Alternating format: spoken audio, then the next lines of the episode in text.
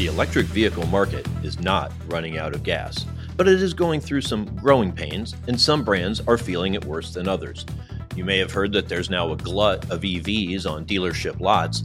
At the end of July, dealers had an estimated 103 days supply of electric vehicles.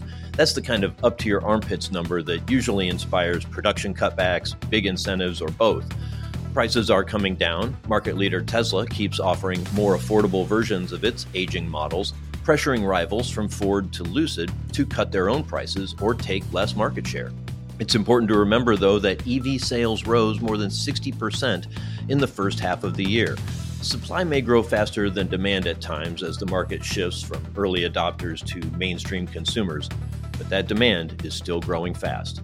With this week's Automotive View, I'm Jamie Butters, host of the Daily Drive podcast and executive editor of Automotive News.